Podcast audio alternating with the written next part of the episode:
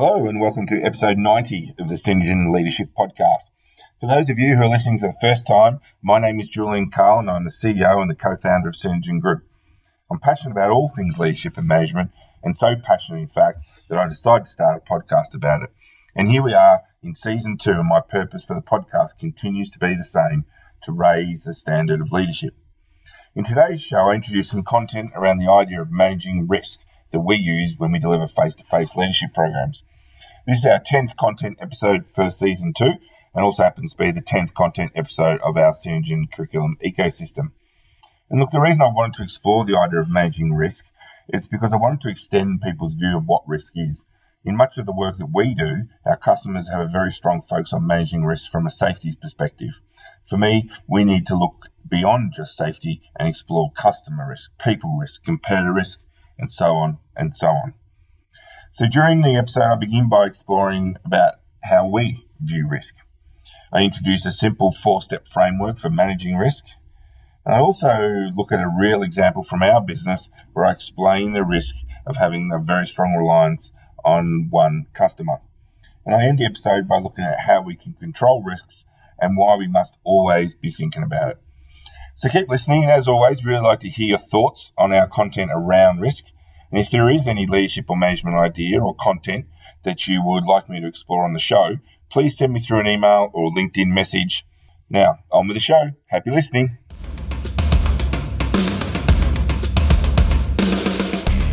Welcome to the Synergen Leadership Podcast with Julian Carl. Julian returns in 2019 with weekly conversations with leaders and authors from Australia and around the world, giving you the opportunity to share in their journey and learn from their expertise and knowledge. Julian also shares some of the tools and techniques he uses as a leader, mentor, and facilitator, helping you to build your leadership capability and improve your confidence as a leader.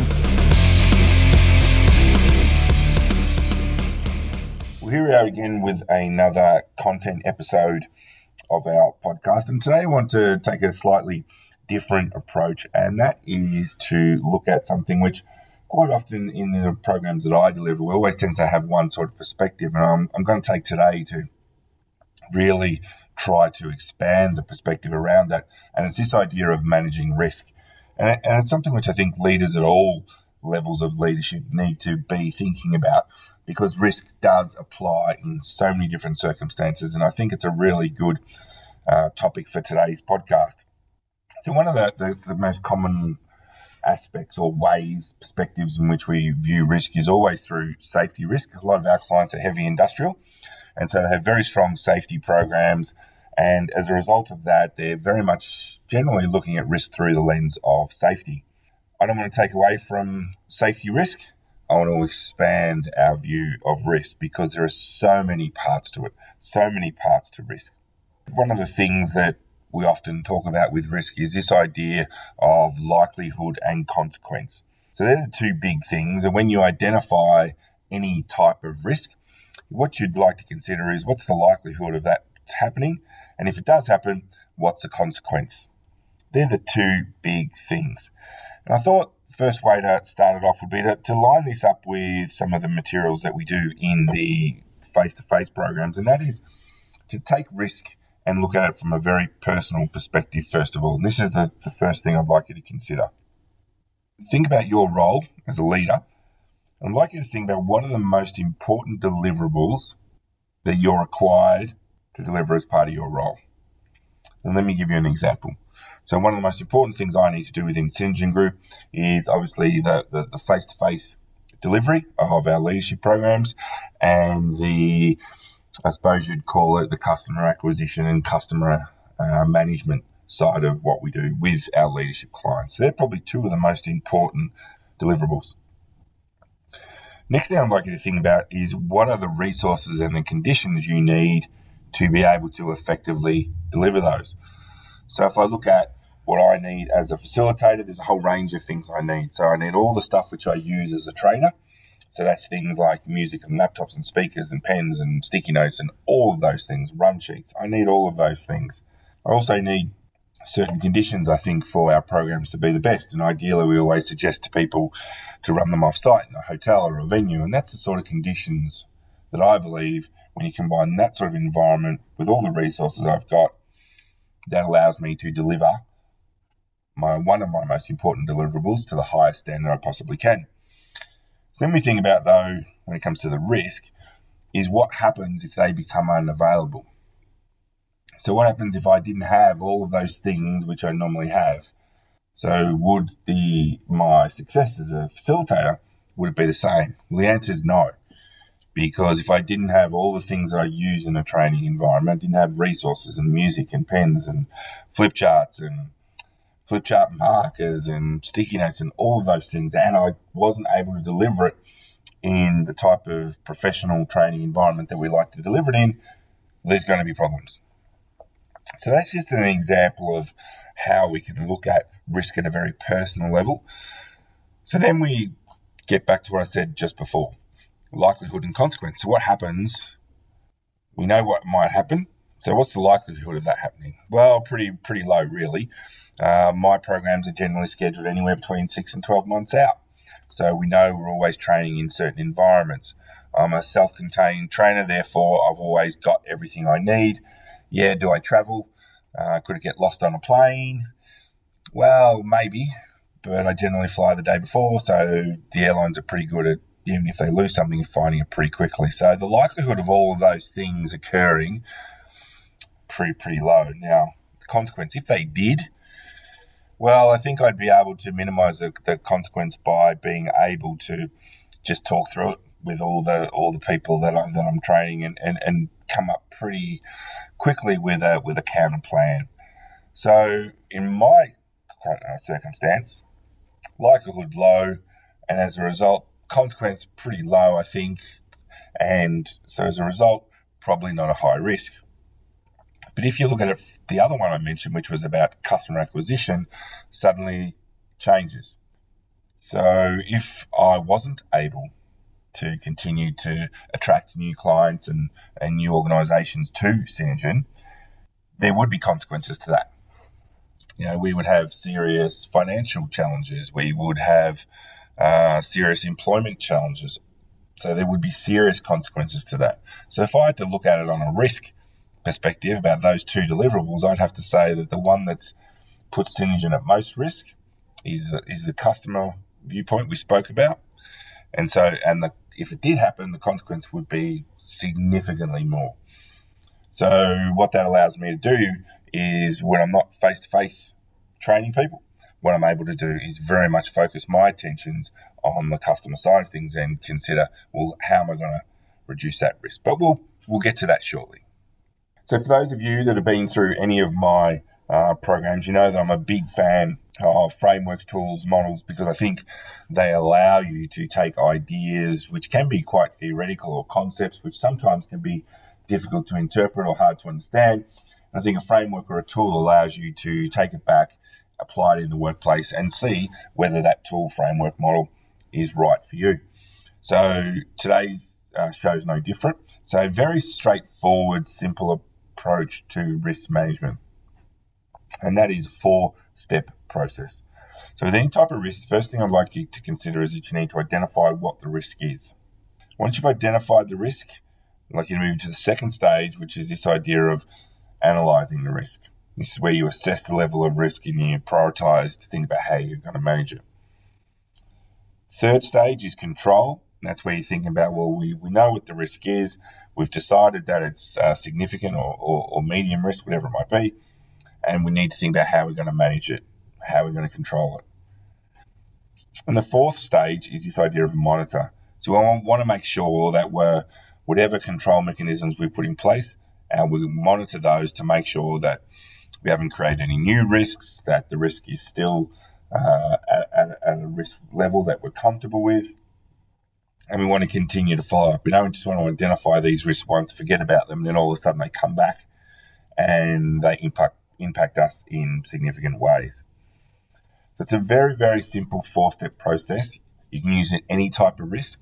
Safety risk management programs often use the same four, but these four apply to every type of risk you can imagine. So you identify it, you analyze what the risk is, work out how you're going to manage it and control it, and then you monitor the risk ongoing. So I want to dive into each each stage of the of the risk management process. And what I'm actually going to do is I'm going to share with you a real example from Synergen, uh, which I use in, in my face to face programs. And I, and I think what it does is it just a, uh, it should allow you and support you in just making sure that, that you're thinking of risk beyond the, the most common way we view it, which is which is safety risk.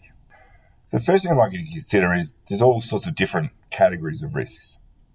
And what categories can do is just help you focus and prioritize a little bit. So let's have a have a look at some. So the first category is what we call internal risks. And these are things based around your people. Uh, it could be around strategy. It could be around your equipment. It could be about the financial situation of the business. It could be about information and data. They all could be considered high level, high level internal risk categories. But then you move over to the other side of the coin, and if you've got internal, you've got your external risks. These risk categories can be things like uh, the market in which your business chooses to operate in. It could be specific competitors. It could be government policy. It could be particular legislation and compliance. So these are just a couple of starters to really think about this idea of risk categories and internal and external. And so I want to share with you something which happened in Synergen and I think it illustrates the point really well. So at the end of the 2018 uh, financial year, uh, I obviously do have a fair bit to do with the financial side of the business. And when I was looking at our customers and their contribution to our overall uh, financial position, what I was able to to draw out and identify through all the data that we collect and use to analyze how we're going is that one of our customers our biggest customer, accounted for 78% of our revenue. So that is a absolutely huge, monstrous, significant risk for a small business like Synergen. And here's why. Most businesses can probably withstand losing 20% of their business. Very few businesses can withstand losing 80% of their business. Because you imagine this in my, my line of work, uh, generally, once we have a relationship with a with an employer, it tends to be longer term, and that's based on the relationships we generally form with most often the HR, people and culture, or learning and development teams. So imagine if one of those people left, and they, someone new came in, and as a consequence, they decided they wanted to change training providers. That is a real life risk uh, for us uh, it's actually happened, and I'm going to, I'm to share with you shortly a, a, separate example of that. So when you look at our our, our, our, our customer distribution and you say 78% of your revenue is coming from one customer, alarm bells go off. So then we look at the likelihood and consequence, and I know that it is there is a likelihood that the, the, the main person of that business could move and things could change. But what turns it into a very significant risk is the consequence. The consequence of losing losing eighty percent of your revenue is, uh, we wouldn't be able to keep on all the staff that we have, and it would put us in significant financial difficulty. So, as an example, that's how I was able to identify the risk. But then I went into uh, stage two, and I sort of touched on it just at the end of stage one. It's this idea of analyzing it. So you really need to go deep to make sure that you understand the risk. What are all the contributing factors? How did it come about? Why are you're in this position? What are all the things that you need to think about? And as you go through that, one of the things that quite often comes to the front is this idea of a risk matrix. Now, you've already heard me talk about this idea of likelihood and consequence. And so what, what we do in, in a risk matrix perspective is we put those into a table format. And what we do is we look at what is the, the likelihood of something, and we tend to use five different descriptors for that. Is the likelihood rare? Is it unlikely? Is it possible? Is it likely? Or is it certain? So you imagine that in a table format, and you're looking at that down the left hand side. Then across the top, you've got consequence, and we tend to look at five descriptors of consequence. negligible, marginal, serious, critical, and catastrophic. Now, depending on the context of the risk you're dealing with, the, the, the descriptors are going to be slightly different. Uh, if you think about, for example, us in the customer example that I'm using to illustrate the point, catastrophic would be to lose that customer because most likely uh, we would have significant impact. But if you look at uh, catastrophic from a safety perspective, most likely that's going to mean something like either one or multiple fatalities. So it's sort of a very different lens and a very different perspective. And so you need to think about that in the context because catastrophic losing, obviously, you know, shutting down a business because you've lost all your customers is very different to someone losing their life. So even though the same descriptors uh, are there, catastrophic, you do need to consider the context of that. And so what the matrix allows you to do when you piece it all together is work out what's your risk rating. And so if I think about the fact that uh, you know the likelihood of, of this particular person leaving and changing training provider, it's probably low or unlikely. Likely, unlikely at the moment, I'd say. So that probably gives it a low. But then, because I'd like to think that it's you know maybe not a catastrophic, but be critical for us. When you combine unlikely and critical, you probably end up with a risk rating of about a medium. So something that's really warrants some level of attention. And again, I'm going to encourage you if you if you're interested in some of this stuff, please please send me through an email and say, hey, you're keen to get a copy of the materials that I'm uh, I'm using as reference point as I record these because obviously it's sometimes easier when you've got things in front of you visually rather than just listening to the audio. But essentially, likelihood and consequence are the big things in analyze, understanding all the contributing factors, and really taking the time to dig deep and make sure you've got a very good understanding of what you uh, need to do in terms of the risk. So you've identified the risk, you've analysed the risk. Now you need to think about what what are you going to do about it. That's where this idea of control. And so generally, control um, happens in two ways. It's either preventative, and that is you're being proactive the steps you take before something goes wrong. Unfortunately, quite often people get very reactive and become responsive, and that's what happens after you, after something has gone wrong. So me, I'm a tend to be a bit of a, a proactive sort of uh, business person. So I really wanted to get on the the front foot. So one of the things that's often used in in managing risk, particularly from a safety perspective, but it's also very useful for looking at risk in all other ways, is something called the hierarchy of control. And essentially, what this does is it asks you to walk through a process of, of, of thinking about what could you possibly do, for example, to eliminate the risk. Is there any way you can mitigate or reduce the risk? Is there any way you could transfer or share the risk?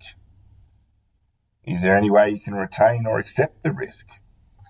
And what that does is allows you to think about okay, let's start at the top because ideally we want to try to avoid and eliminate risk wherever we can. So, in the example that I used, can we avoid or eliminate that risk? Potentially, potentially, but very difficult when you're dealing with customers to to eliminate your customers and eliminate that risk completely. So then we work down to this idea of mitigate and reduce. And that is where, in the example that I've been using, I decided to focus my attentions because if I can reduce the customer spread down from 78, say, for example, in a year down to, say, 50, that's going to reduce the risk significantly. Suddenly, the consequence, if it does happen, is going to be far greater because I've still got more revenue coming in than I did in the previous example. So my attentions went all into this level two, which is mitigate and reduce. So when you are dealing with that sort of customer distribution, the only way to really do that is look at how can you reduce their contribution by increasing the contribution of other customers to the bottom line. And so it was very much about uh, looking for new customers that might be interested in working with us and doing some of the programs that we deliver. I went through the I no real way to transfer or share the risk, which is the third level, and certainly not in a position to retain or accept that level of risk. It's just too much. And so the goal was very, very clear. 2019 financial year, that number of 78% needed to reduce. So then we look, we go into stage four of the, the, the, the risk management process. And this is really where you're going to monitor that risk. So I was very happy to, to, to sort of tell you the, the, the, the end of that story. And 2019 financial year, which is you know, nearly four months ago now as I'm recording this. When I look at the the customer distribution and percentages of their contribution to our total revenue, that customer has dropped down to under 40, uh, under 50% to exactly 48% to be specific. So that's a really good outcome to be able to do that in a year. But now we've got to think about ourselves because we're in the monitoring stage and almost going back to the to the previous stage. Well, am I happy to accept that level of risk or do I want to reduce or mitigate further? So I knew at the end of 2018 that I wasn't going to be able to get that down as low as I wanted it in one year. It's just the nature of business. It's the nature of the, the type of industry we do and the services we provide. So from a risk perspective, I had to take a longer term approach. So what I'm able what I'm able to share with you is that in the first year we were able to get it down from 78 to, to 48. In the second year of managing this risk, our goal is to get it down to less than 20. And that is going to become the benchmark for what we do in that we don't want any one of our customers to be contributing more than 20% of our total revenue. So that's led us to do a number of things. We now have uh, another director in the business who who does have revenue responsibilities. We have another full time staff member in the business who now has revenue responsibilities. So when you and you have me with revenue responsibilities. So when you look at it, our, our approach to managing the risk has not only been to have a very clear goal in terms of how we're going to reduce it over a two year period, it's about well, what are the things that we need to do to do that. So we've invested more in particular marketing activities. We've invested in bringing on revenue people with revenue responsibility, and that's an example of how we continue to monitor it. I monitor this that particular figure every single day and the reason I monitor it every single day is because I really need to keep my finger on the pulse because it'd be very easy to not focus on, you know, that, that percentage and getting it down to where it needs to get to. So to give you an example of why it's so important to, to, to manage and, and focus on your risks and continue to, to look at them is as it stands right now, that, that particular client has gone back up above 48% and that is due to all our the way we had a quite a significant amount to to, to invoice them the start of this financial year. But what, what I know that as I look forward towards the end of the 2020 financial year is I'm expecting there to be a, a significant decrease in where it is right now.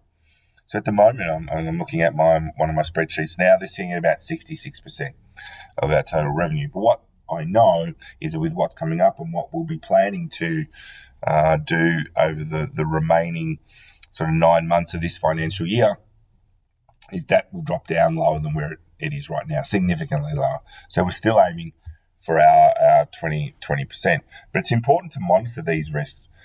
And if you start looking at things, risk from the perspective of people, same thing applies.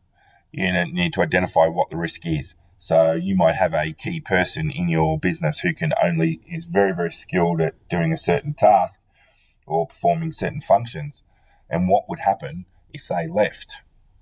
And that's where you start to analyze it and you start to look at the likelihood and consequence, which is stage two.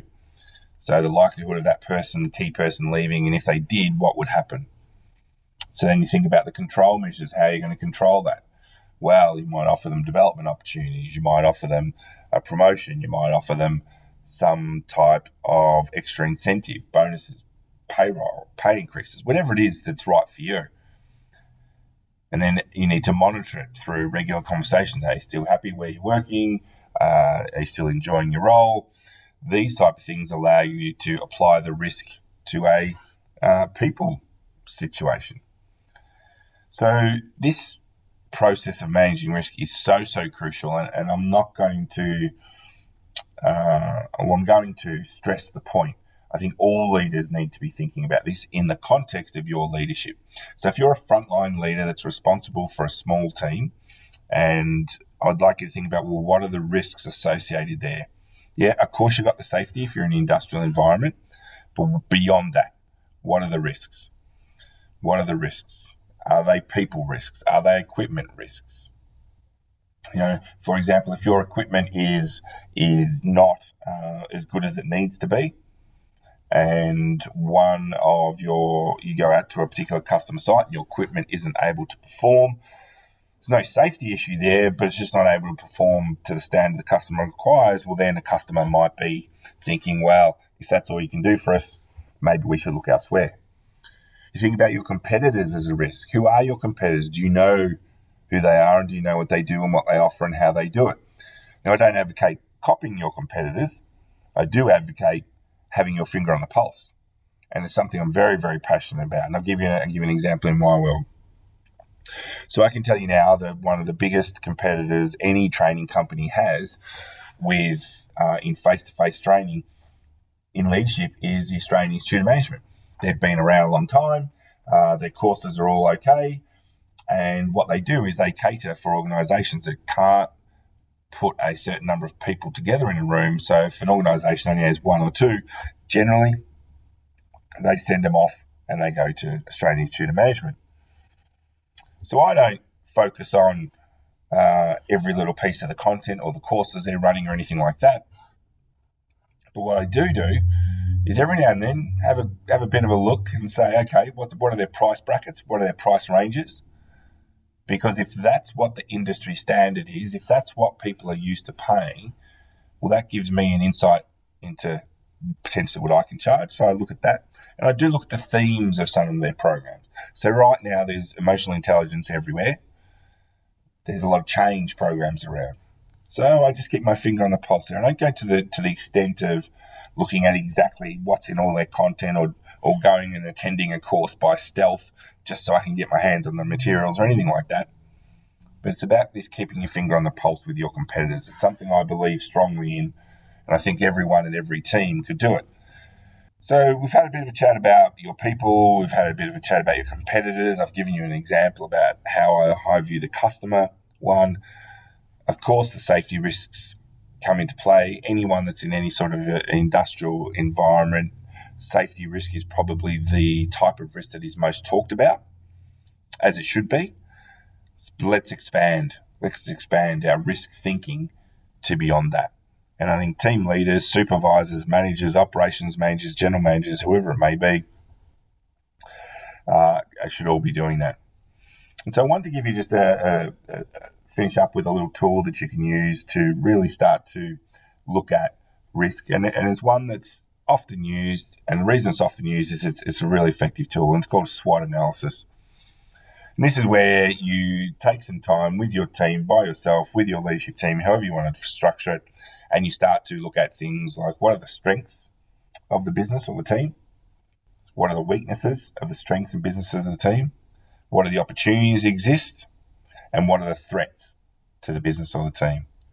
And what you'll find is that when you look at the, the weaknesses and the threats, they tend to be the things which lend themselves to a bit of a bit deeper thought in terms of risk.